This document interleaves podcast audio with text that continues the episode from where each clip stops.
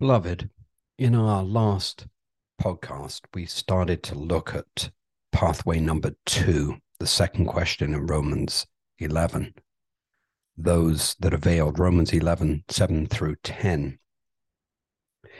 And I just want to divert here for a moment because, you know, we've already talked about the judgment and the dispersion and the blindness and the separation. And also a little bit about the restoration, which is coming in the third question and the third pathway. But have we really understood what Israel had to face? Not just for themselves, but actually, I believe God chose them to face the law, not just for themselves, but ultimately for the whole world, because the law had to be given first before Yeshua could come. To the law exposed sin, Yeshua came to redeem us from it. So someone had to be chosen. And actually, my friend Arnie in Israel, Arnie Klein, puts this really well, that God chose the smallest amount of people to face the law, to ultimately lay the pathway for salvation for the rest of us. So what Israel faced wasn't just for themselves, even though that was their experience, but from God's perspective, it was for all humanity. What is it ultimately that will bring sin into account if the law had not been given? Doesn't it say in Matthew 5 that not one dot or tittle will be removed? We know that the law was fulfilled in Yeshua, because when we believe in him, the new covenant is made. But what is it that brings sins into account? That's why the law is still in activation and won't be removed until I think the Lord said, until the new heaven and the new earth. You could take a look at that in Matthew 5. And we know that the people of Israel paid a great price for their disobedience. But to whom much is given, much is expected. And Israel was now scattered into a final dispersion where the people's suffering would be apparent for the ages to come. And my word, I don't think anyone has suffered more than the Jewish people. I know there have been times where they have being able to rise up, and we're kind of in one of those times now. Even before the Holocaust, the German Jews were extremely prosperous, and look in the world now, and there's God has given gifts to the Jewish people. They're irrevocable. They're great with communication. They're great with leadership, look how they've also been used to give so many incredible things to humanity, and so but for the most part, we know that most of the Jewish people over the centuries suffered greatly and have been rejected by most of the people in the world. So Israel was now scattered into a final dispersion. But I honestly believe that our viewpoint and most of the views towards this part of understanding in the church has really been harsh in light of the ancestral church's judgment towards the Jewish people, even misunderstanding that, Kirk, I'm going to go from even misunderstanding their plight. So we've been harsh in light of the ancestral church's judgment, and then I'm going to pick even misunderstanding. Even misunderstanding about their plight.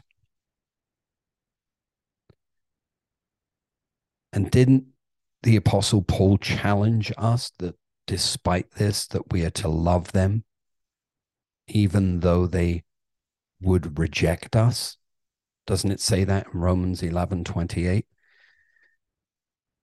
But in reality, beloved, in light of the heart condition of mankind, who could have stood up to the law in their own strength and their own ability? Only one person ever did, and his name was Yeshua, Jesus, the Mashiach, the Christ. Alleluia. And so the people of Israel were actually chosen and called to face the law, to bring sin into account for all humanity, so that Christ could actually come to free us from its curse. And God knew beforehand that they would ultimately fail, and Moses even told them through Moses. Just read the last few chapters in Deuteronomy for a deeper understanding of that, 28 to 30, I think, which clearly reflects this. And although Scripture tells us that Gentiles will not be judged by the written law, that's in Romans 2:12 to 16, but by the law they know naturally through their conscience. What is it that would still ultimately bring in sin into account if the law, the Ten Commandments, hadn't been given first? And this is also why Paul tells us that the law is a schoolmaster. That's King James language, but I like it in this particular text.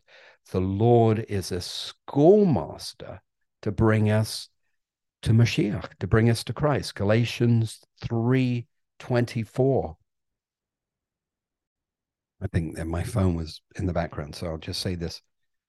And this is also why Paul tells us that the law is a schoolmaster to bring us to Mashiach, to Christ. That's King James Version language. I happen to really like it here because it helps us to understand that the law is still in place because it brings sin into account. But it's only when we cross over with belief in Jesus, with belief in Yeshua, that we pass from the curse of sin, which the law actually exposed. Take a look at Galatians 3:13. Otherwise, we remain under it and face the judgment of sin that the law introduced. Romans 7:7 to 11 and 4:15 will help you there. We need to gain a deeper understanding of how the law actually still functions in this context. You know, whenever we talk about Jewish things in the church, there's always this immediate fear about going back to law. Beloved, we're not going back to the law. When the new covenant is all about crossing over from the curse of sin that the law exposed. But we need to understand that the law is still in place. The Ten Commandments are still in place. In fact, in the New Covenant, they're circumcised into our heart. The New Covenant just takes us deeper, as we know from Hebrews. The New Covenant is a better covenant because it brings the Word of God to circumcise our hearts. God now lives inside of us. We're now a part of his family, a part of his body. And while it may not have been possible for Israel to uphold the law in its present state at this time without the Spirit being in them, its humanity could not possibly sustain it. And Israel wanted to be like everyone else. But because they were called out, the law still required consequences for their actions and held them accountable as a result. Let me repeat that, because I think it's really key for us to get this. Israel wanted to be like everyone else, right? But because they were called out, the law still required consequences for their actions and held them accountable as a result. That is why Israel ultimately was judged and dispersed into the nations, primarily because of their idolatry. And we know the heart of God is long-suffering. We see his patience and his forbearance, which is the same for us in the world, of how he loves us despite our humanity and the sins that so easily beset us. But Yeshua came to set us free. And when we believe in him, we cross over from the curse of the law. But we must begin to understand that when we read Matthew 5, and it tells us and speaks to us of how Yeshua fulfilled the law, he then goes on to say that not one letter, dot or tittle will be removed, because the law is in place to expose sin. And it's only when the Lord establishes the new heaven and the new earth that that will no longer be necessary. The only thing that we're left with are the foundations and the pillars that are named and labeled with the 12 tribes of Israel and the names of the apostles, but still a Jewish identity upon the family of God, of which God's children from the nations are grafted into to represent its commonwealth into this coming millennium that we are supposed to rule and reign with, to represent Israel throughout the world, both in Israel and the nations. And look how God used the remnant of Israel in this regard. The Jews who did believe in him, who founded and established the church, and at that time to fulfill Israel's call and role and be a light and bring the light of Yeshua to the nations, that God's children from the nations could believe in him and become one with Israel to receive her covenants and her promises. And look now how he's beginning to use the modern remnant of Israel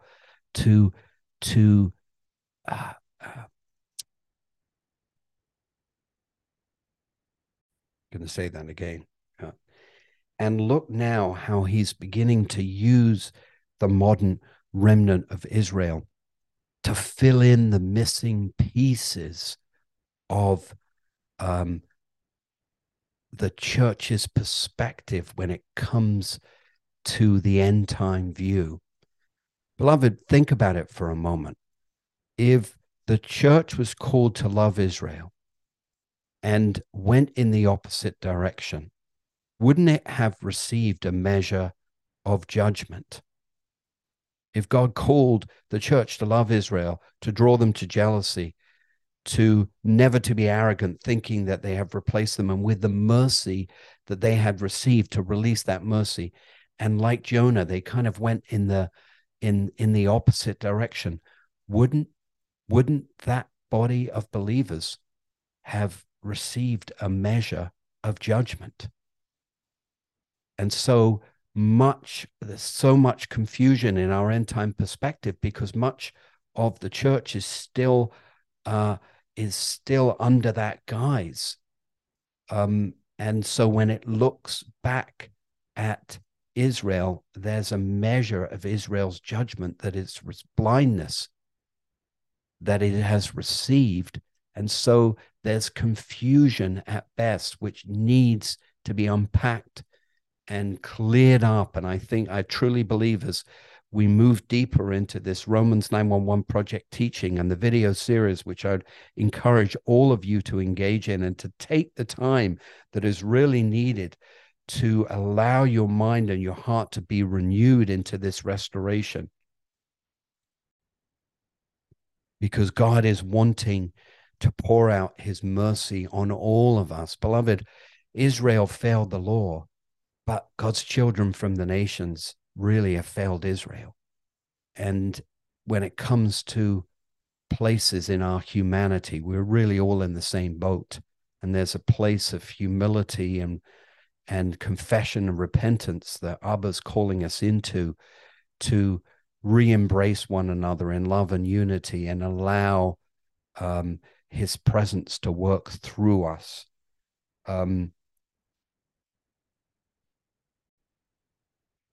But for those Jews who did not embrace Yeshua,